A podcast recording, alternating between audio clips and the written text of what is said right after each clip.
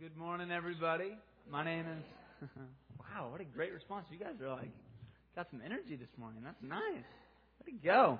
Hey, uh, my name's Josh Smith. For those of you that may not know me, and I'm the youth pastor here. And before we get started with the sermon today, I actually have a quick 412 youth ministry commercial. It's a shameless plug, so just deal with me for one minute, okay?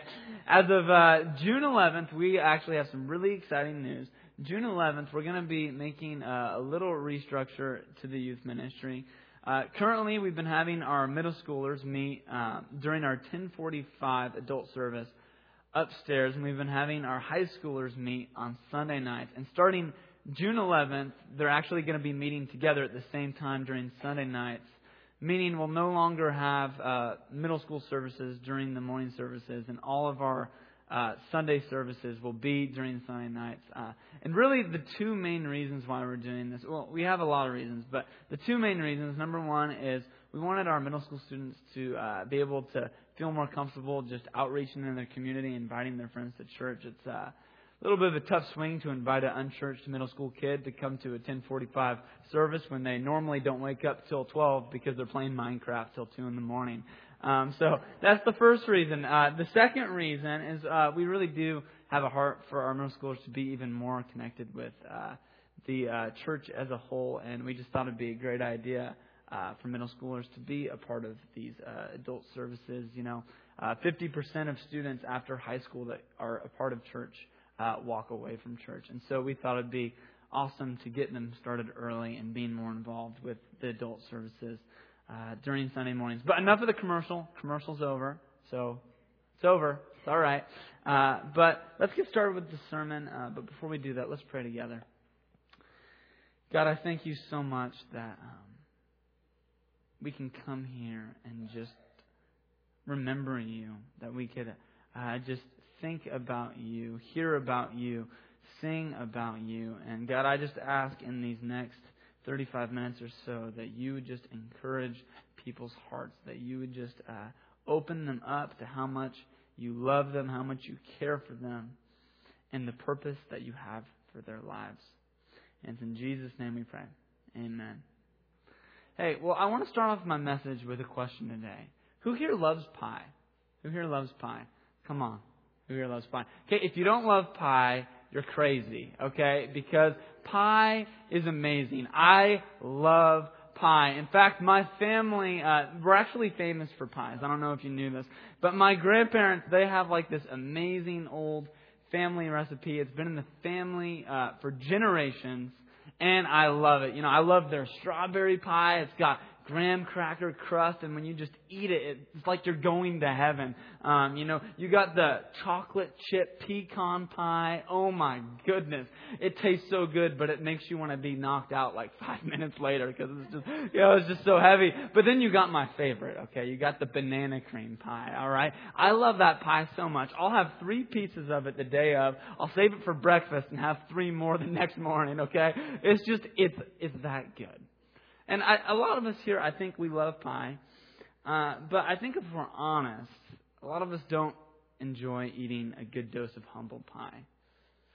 I think if we're really honest, naturally we don't like to eat a dose of humble pie. I think a lot of us in here, we know that humility is a good thing. Humility is a virtuous thing. It's a moral thing. It's something that people give thumbs up for. But I think when it comes down to it, when we're really honest with ourselves, naturally, we don't like a good dose of humble pie. Because naturally, I think we like to feel like people view us highly, not lowly. And so I think humility, although it is a very good thing, oftentimes it's something that can be avoided in our lives. And last week, Pastor Chris, he continued in our series we've been calling Dare to be Daniel. We've been going through the book of Daniel. And he was in chapter 4 last week, and his message was called Dare to be Humble.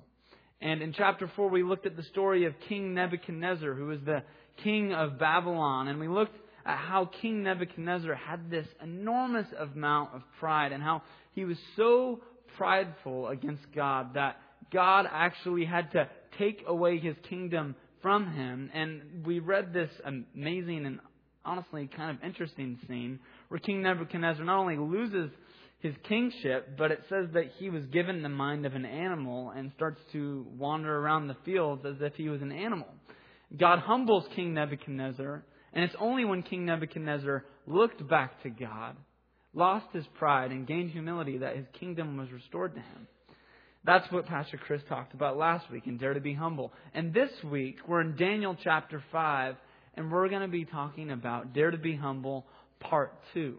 Dare to Be Humble Part 2 in Daniel chapter 5. And so, what I'd love to do before we read Daniel chapter 5 together, if it's okay with you, I'd love to just set the stage for us before we read into Daniel chapter 5 so we kind of have an idea of what's going on here.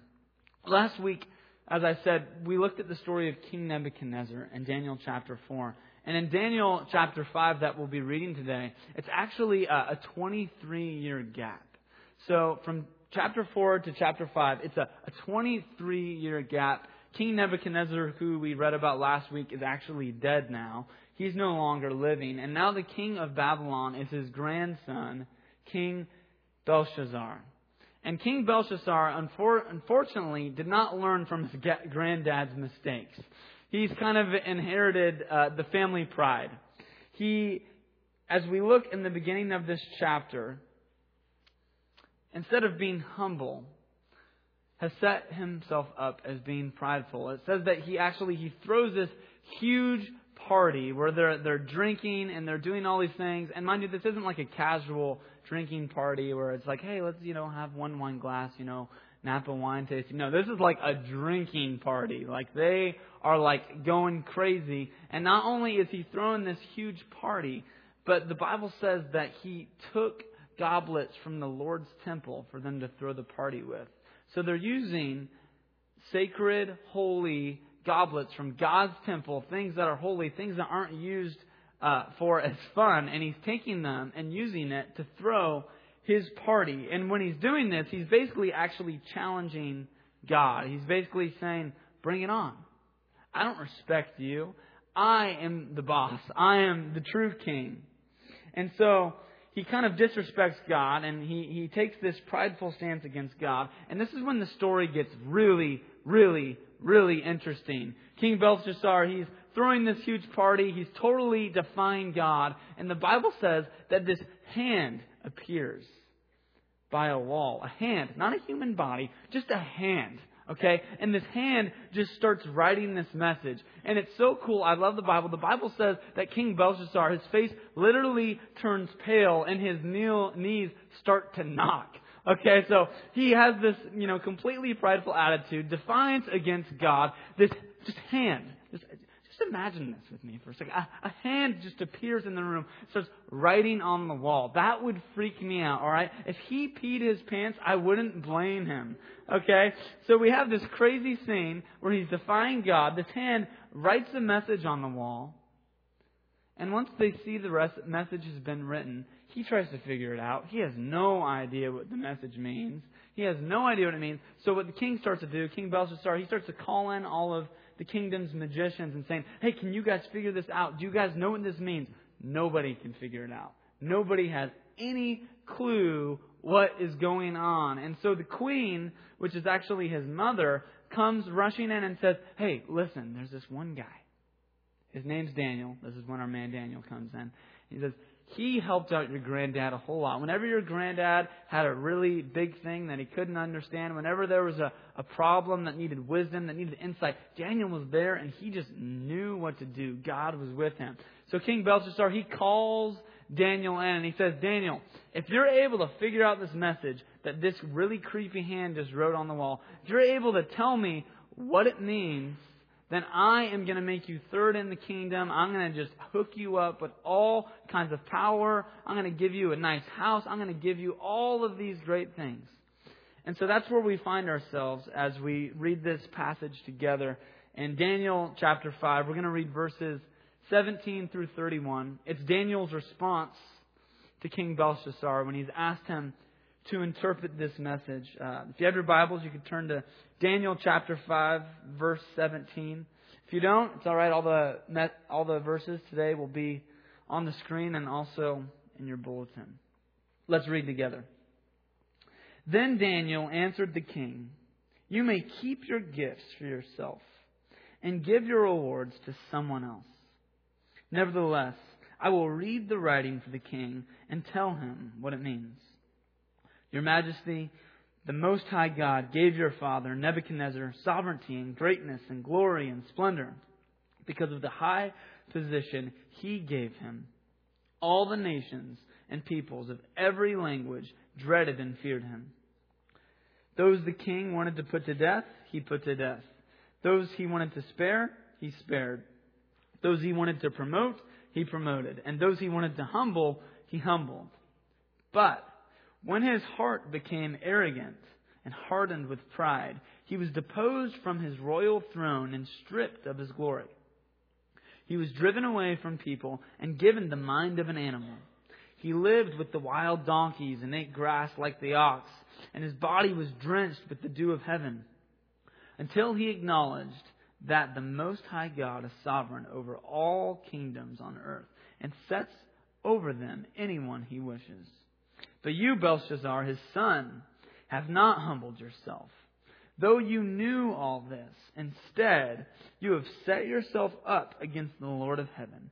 You had the goblets from his temple brought to you, and you and your nobles, your wives, and your concubines drank wine from them. You praised the gods of silver and gold, of bronze, iron, wood, and stone, which cannot see or hear or understand.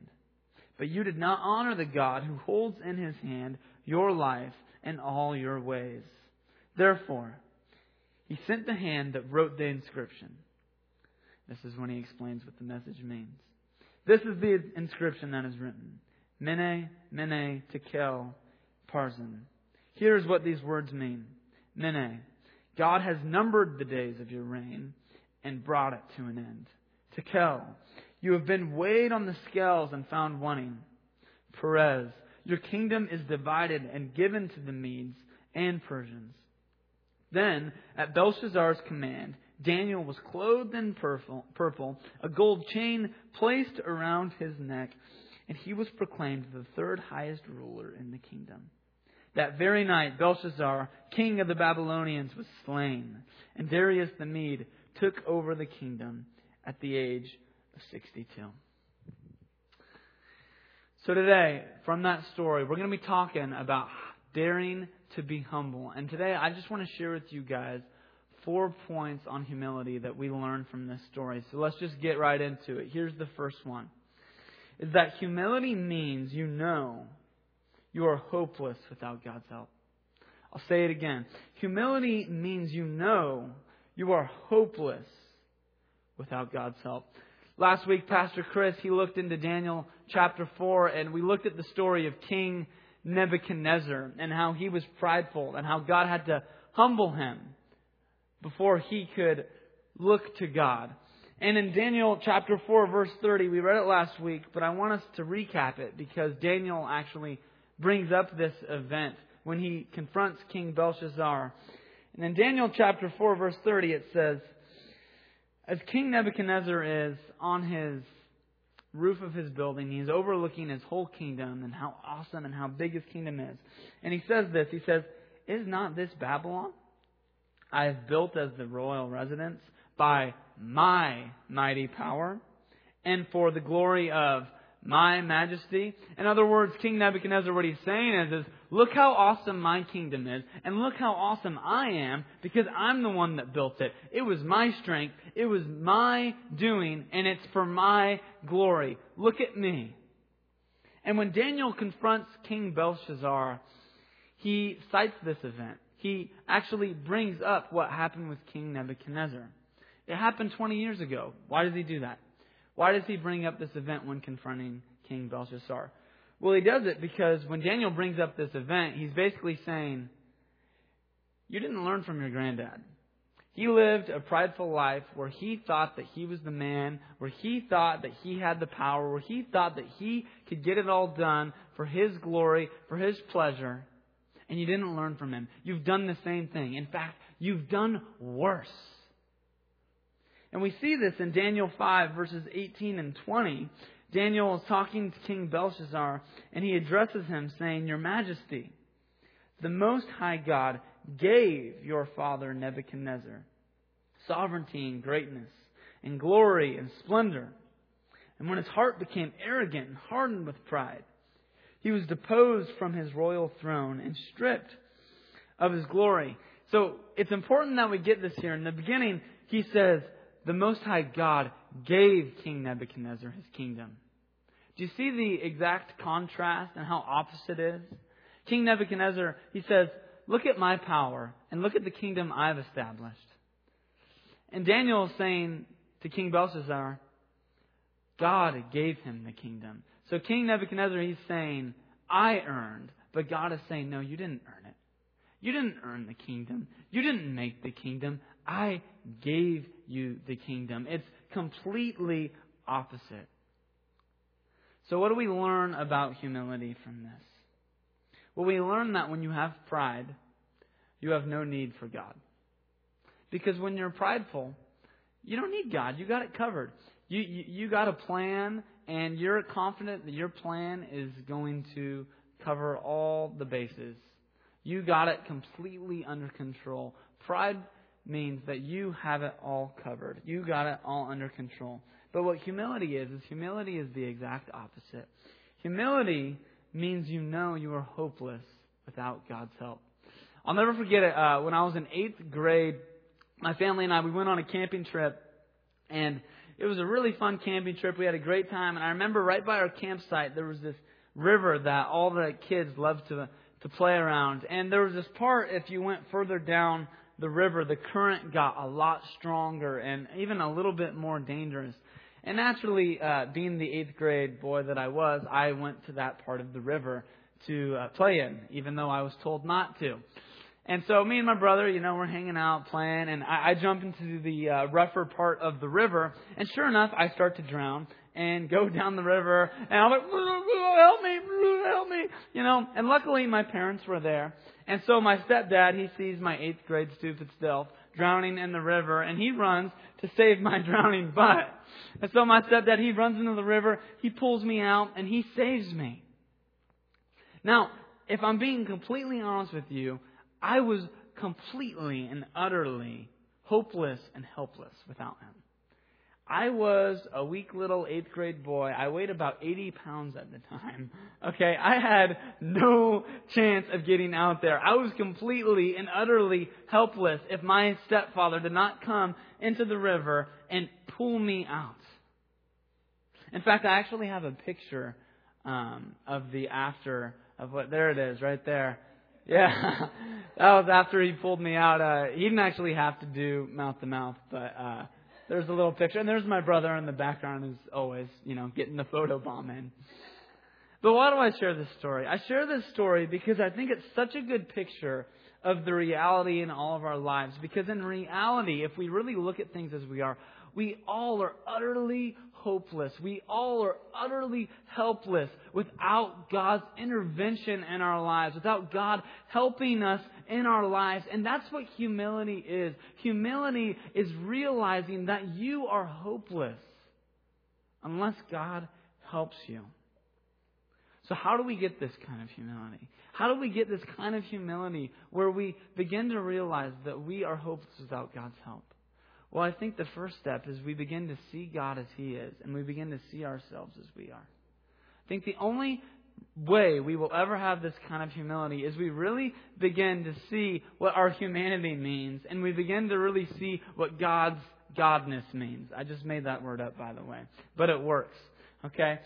When we begin to see how we have limited power, how we are not perfect, and how we are not always loving, but how God is all powerful, how God is all perfect, how God is always loving. When we begin to see that God has never sinned, but we sin pretty regularly, when we begin to see how God is who He is and who we are, then we will begin to have humility. When it really comes down to it, humility only happens when we realize that we're all just sinners in need need of God's grace.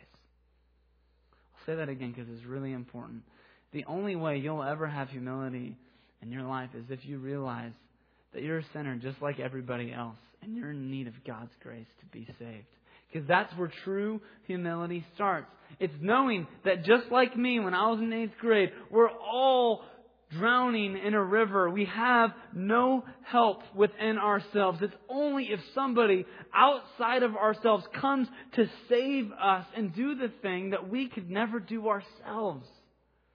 And isn't that exactly what Jesus did on the cross? Isn't what the gospel is all about? The fact that God knew that we were sinking in our sin and He came to save us by dying for our sins on the cross. And that's where humility starts. It starts with knowing that you can't save yourself, that you're drowning and you can't get out. So, what does this humility look like in everyday life? What does it look like to practically live out this humility in everyday life? Well, firstly, it looks like becoming a Christian. If you haven't become a Christian, that's the first step. Realizing that you humbly need God to save you, that you need His forgiveness, that you need His love and grace to change your life. But secondly, if you've already become a Christian, how does this humility look like? Well, it looks like how you start your day. How do you start your days? Do you start your days in humility or pride? What do I mean by that? Do you start your days knowing you need God for your day, or do you start your days getting your coffee and running out the door to work, never even thinking about God? There are many other ways. Uh, how about in, at work? When you have a big deadline coming up, when there seems to be a big problem going on, do you just try to handle it yourself, or you do you realize that you are hopeless and helpless without God? Do you invite Him into those decisions? Those big choices, those big family decisions, those big personal decisions, how you start your day. Do you humbly come before God knowing that if you don't have Him and if you don't involve Him in whatever you're doing, it's just going to be hopeless? You see, the life of a Christian is a life marked by humility. It's a life marked by continual reliance on Him through humbly knowing that without God we are nothing. Here's the second point. Is that humility is meant to be in your heart. Humility is meant to be in your heart. Daniel chapter 5 verses 22 through 23. Daniel, he continues his rebuke to King Belshazzar and he says this to him. He says, But you, Belshazzar, his son, you have not humbled yourself, though you knew all of this. Instead, you have set yourself up against the Lord of heaven.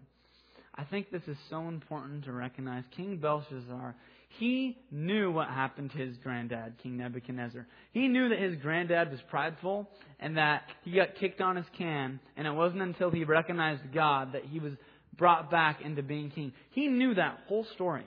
He knew about it. He says it right here. He says, though you knew all of this. But does that stop him from being prideful? Does that stop him from defying God? No. It doesn't. He knew about God. He knew that God was more powerful than him. He had heard stories. Somebody in his family. Yet, he still didn't have humility in his heart. He had it in his head, but he didn't have the humility before God in his heart. I think this is a sobering warning for us that you could know and that we could know a lot about humility before God, but not actually have it in our hearts. You see, humility isn't about what you know, but it's about who you are.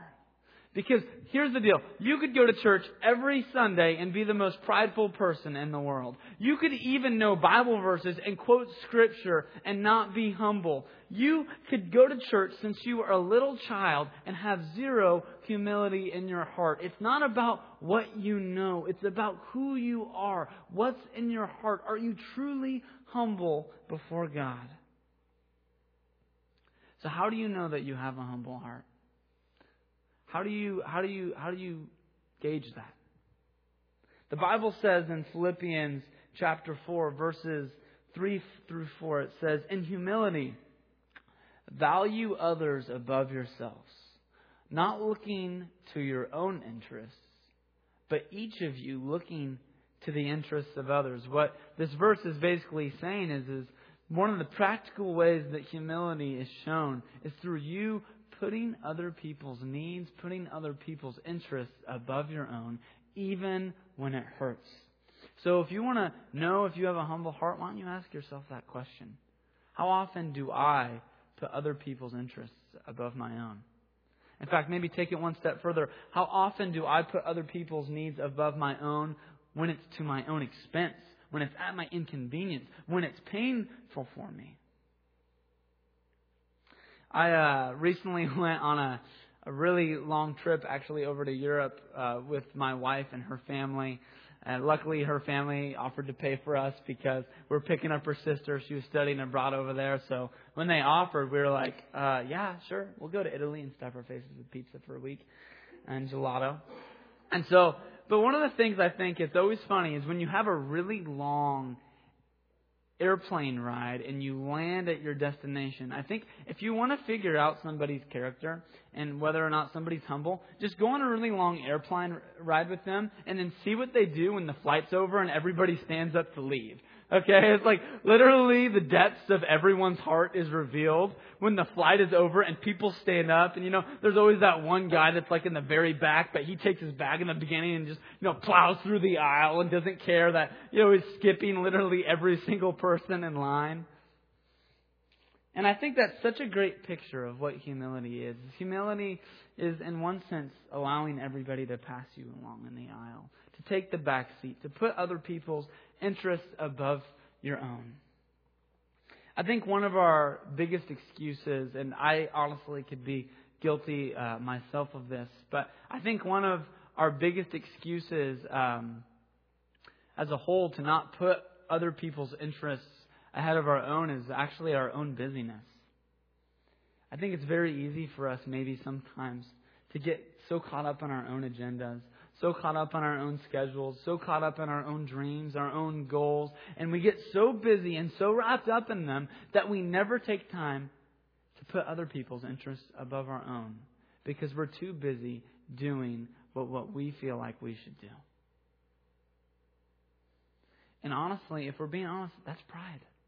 That's not humility, that's pride. Because what is that saying? That's saying, you know what? And there's nothing wrong with being busy, by the way. There is a way to be busy and to glorify God. But there is a sense where we could get ourselves so busy and so caught up in our own plans and our own agenda that we never take the time to put other people first. And that's the very heart of humility putting people above ourselves. You see, because you cannot be humble and never put people above yourselves. That's like saying you'd be a meat eating vegetarian or a fighting pacifist. It's just not, it's not possible. It's not possible at all. You cannot be humble and then never put people first. Humility means putting other people first. And so you can ask yourself this morning is humility something that's in my head or is humility something that's in my heart? Is it something I've heard about? Is it something I even think good of? Or is it something that I actually have in my heart before God and before other people? Here's the third point on humility. Is that humility worships a God that can't be controlled. Humility worships a God that cannot be controlled. Daniel 5, verse 23, Daniel, he continues to rebuke King Belshazzar, and he says, Instead, you have set yourself up against the Lord of heaven. You have the goblets from his temple brought to you, and you and your nobles, your wives and your concubines drank from them. He says, You praise the gods of silver and gold, of bronze, iron, wood, and stone, which cannot see or hear or understand. See, King Belshazzar he directly challenges God by taking the goblets from the temple and using them for his party. He directly confronts and challenges God, and then he takes it in either another step further, and it says that during the party, he praised the gods of silver, gold, bronze, iron, wood, and stone, gods that cannot see and understand, gods that aren't even real. They're not gods. They're just fake gods. You see, King Belshazzar, he didn't humbly worship a god that couldn't be controlled. He pridefully worshiped gods that could be controlled. You see, that's the essence of pride. The essence of pride is being able to seek control. The essence of pride is worshiping gods that you could earn, worshiping gods that you can mold, worshiping gods that you can control. And that's exactly what King Belshazzar does here. He doesn't seek to worship a God that can't be controlled. Why? Because he doesn't want to do that. Because then the God might actually be able to tell him what to do. The God might actually be able to tell him what his life is supposed to be about. He'd much rather worship God that he can control and mold. And so that's the essence of pride, is control. And the essence of humility is to admit that God has control and you don't. Humility is admitting that we actually have no control over our lives, but that God does, that He holds all things together.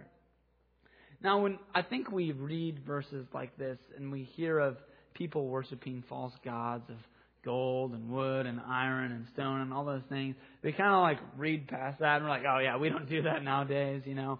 Uh, we don't we don't do that. It's just that's not that's not as normal for us in American culture. It is available, it is here, but it's not not as common. But I think we shouldn't move too fast when we see things like that because I think today in our culture there are other kinds of false gods. Maybe there are other areas of our lives where we seek to worship things that we can control. Maybe there's something in your life other than God that you've been worshiping, and it's something that you've been able to earn, something you've been able to feel, something that you've been able to control. I know, uh, just for me personally, one of the things that I could seek to worship out instead of God, that's something that I could feel and control and earn, is just even personal success in, in ministry and in life. You know, wanting people to think highly of me, wanting people to think that I'm successful, wanting people to think that I'm a good preacher, wanting people to think that I'm a good pastor, wanting people to think that I'm that guy that's just, you know, he's doing great and we're just so proud of him and he's a great leader and just, oh man, he's Josh, you know, he's a great guy. That's mine. That's the thing that I deal with. That's the false God that I seek to earn. The, the, the part and area of my life that I like to control, and it's something that God is working on in my heart, and He's slowly but surely allowing it to get out of my life. What's that area for you? Maybe it's your career, like it is for me. Maybe that's the thing that you run after to worship, something that you can earn and control. Maybe it's a career. Maybe it's your children and wanting them to be the most successful people ever. And so you just do everything you can and you just you know have your parent your your children sign up for you know all the best sports teams and all the best dance programs and all the high academic honor classes so that they can go and be live a successful life that you think they should live. There are all so many things that we run after things that we could earn and control that we worship. Why do we do this?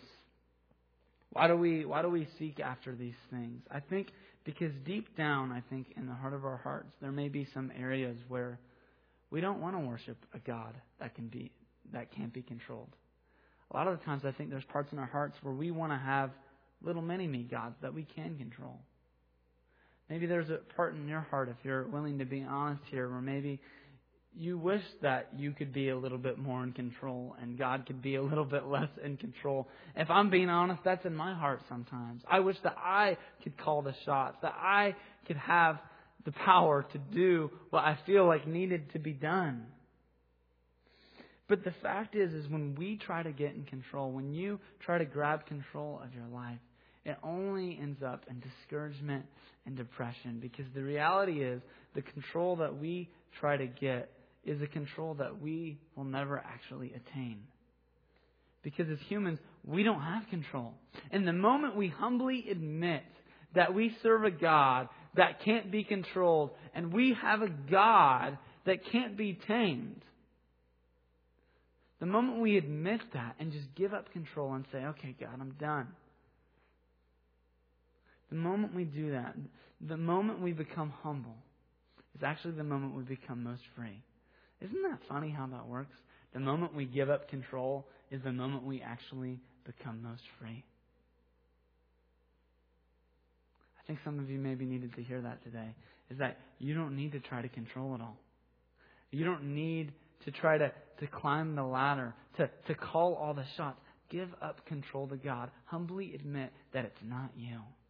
That's when you'll find the most freedom. Here's the fourth and final point of humility. Is that you must humble yourself before God, or He will do it for you. This is probably the most intense and harsh points of today, but it's a true one. Is that you must humble yourself before God, or He will do it for you. The final verses that we read earlier, Daniel, he begins to interpret the message that was written on the wall, and he reads out the meaning of the message. And what is the meaning of the message? The meaning of the message is King Belshazzar, uh, your days are basically numbered. Your kingdom is going to be completely destroyed.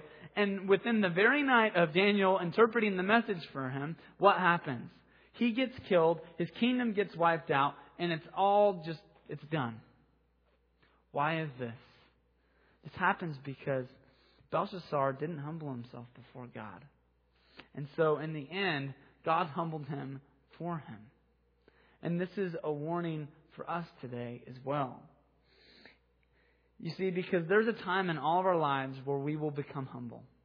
Everybody in this room, everybody in this world will become humble at one point or another. It's just your decision on whether you will become humble in this life or at the end of your life when you meet God face to face. All of us will be humbled at some point. It's just your choice. Will it be now or will be later?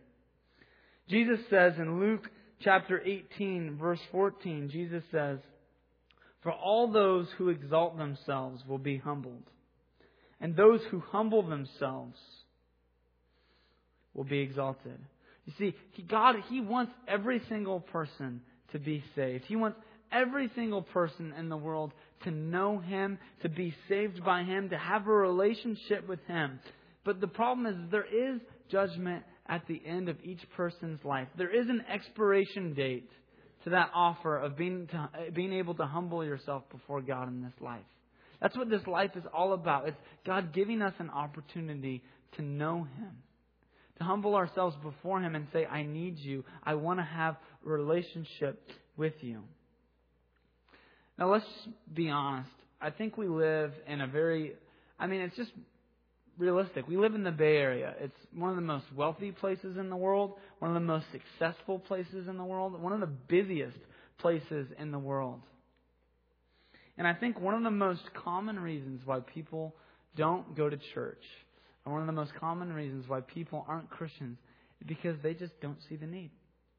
I've heard so many times people say, and I've asked them, you know, why don't, why don't you go to church? Why aren't you a Christian? I just don't see the need. Because we live in a culture that we have so much that we think we have it all when we really don't.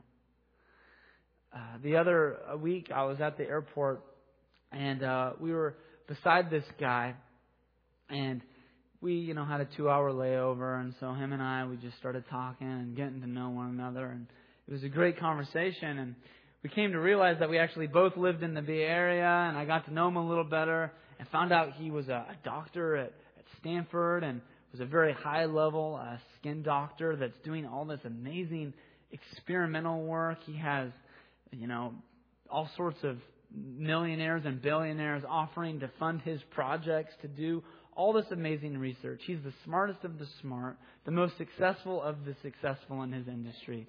And him and I, we continued to talk, and we, we began to talk about God and, and faith. And, and there came a point in our conversation because he had told me he grew up in church but left the church. And there came a point in our conversation where I asked him, I said, So why why did you walk away?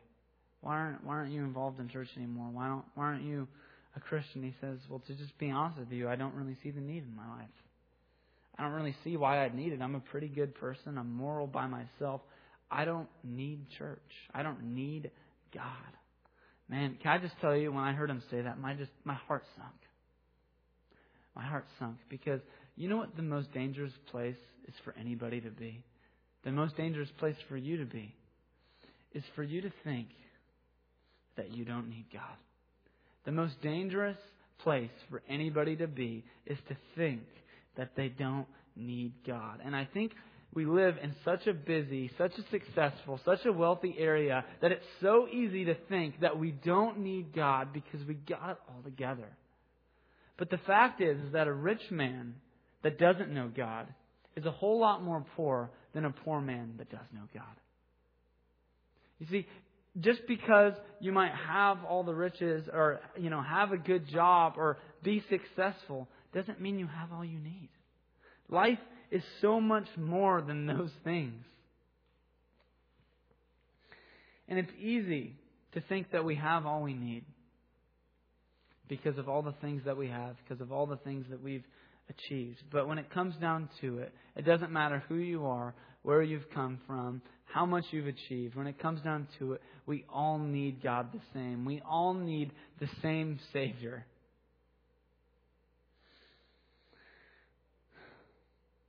And so I want to close with this. I just want to close in two minutes. Um, but none of us are 100% humble. I mean, if we all took, you know, a humility test, none of us would score 100%. I know if I scored, I don't know what my percentage level would be, but it probably wouldn't be in the 90s, probably not even the 80s, and probably not in the 70s either. Um, but if we all took that humility test, none of us would score perfectly.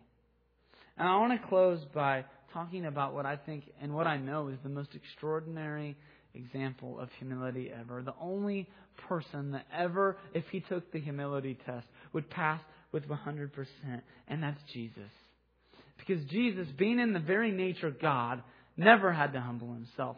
He, him to say, hey, I'm in control, I got it all covered, that's not him, you know, being prideful, that's just true. Jesus is God. He got it all under control. He could do whatever he wants, right? I mean, all the miracles, water into wine, healing lepers, healing sick people, raising dead people to life. Yeah, there's nothing, you know, he's like, oh, you know, know, I'm all right. You know, I mean, it's like, no. He's God. But what did he do? He humbled himself to the point of becoming fully God and fully human and didn't stop there, but was willing to humiliate himself on the cross for our sake, for your sake. Jesus humbled himself by humiliating himself on the cross, taking on the beating for our sins, taking on the shame for our sins. Jesus did that for you. That perfect, extraordinary example of humility was for you. And so that if you trust in Him and believe in Him, that you could be forgiven and free of all your sin and all your shame, past, present, and future. Doesn't matter how big, how small it is. And it's through Jesus' extraordinary example of humility that I think we could begin to experience healing in our own lives. I want to say that again because I think it's important. It's through Jesus' example of humility that you could begin to experience healing in your life. It's only when you get to the point in your life where you continually look to the cross for healing and continually look to the cross to become more humble. Because all the stuff we've been talking about today, all right, you, you know, worshiping a God that can't be controlled, you know, having humility in your heart, all those things, they're very good, virtuous, amazing things. But I'll just tell you from personal experience, it's impossible for you to attain it and achieve it yourself. It can't happen. The only way that you can attain that kind of humility is if you allow Jesus' humility to heal you. You continually look to the cross and realize that that's where we see the place where we can become humble. Because that's the place where we realize that if it wasn't for the cross, we would be lost. If it wasn't for Jesus going down into the river and picking us up when we were drowning, we'd be lost. It's at the cross where we realize that we all humbly need God the same. And so, what I want to leave with you guys today is I want to dare you guys, if I can, if I could dare you guys, to be humble enough to receive the healing that only comes through the humiliation that Jesus endured on the cross. Let's pray. Jesus, I just thank you so much that you uh, loved us enough to humble yourself, to die for us, for our sins, in our place, so that we could have forgiveness of our sins and uh, have a relationship with you. And so, God, I just pray uh, right now for every single person in this room that uh, each person would just more and more look to how loving and kind you are and how you humbled yourself on the cross. And that it'd be through your strength and through your power and through what you've done that each person in this room would begin to live a more humble life before you and others. In Jesus' name we pray. Amen.